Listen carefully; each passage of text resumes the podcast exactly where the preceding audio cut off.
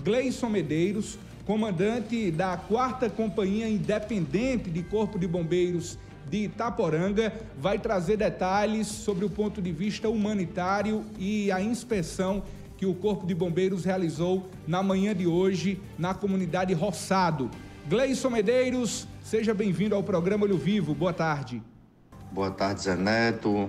Boa tarde a todos que assistem ao programa Olho Vivo da TV Diário do Sertão. Eu sou o capitão Gleison, comandante da 4 CIBM, aqui sediada em Itaporanga, responsável por toda a região do Vale do Piancó.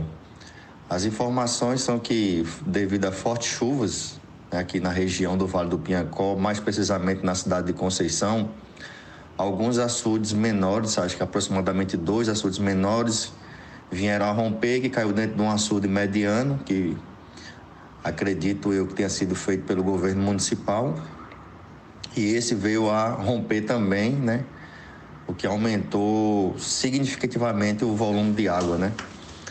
Aqui no Rio Piancó. E duas casas aproximadamente também foram atingidas, mas ninguém ficou ferido.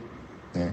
Não há informação também de que alguém esteja ilhado. Pode ser que alguma passagem molhada, algum caminho esteja com o nível de água mais elevado, mas até o presente momento não há informação de pessoas ilhadas, né? A gente está com a guarnição do bombeiro lá, está verificando se vai precisar de algum apoio da instituição, defesa civil ou de qualquer outro órgão do Estado para que a gente possa repassar ao nosso comandante geral.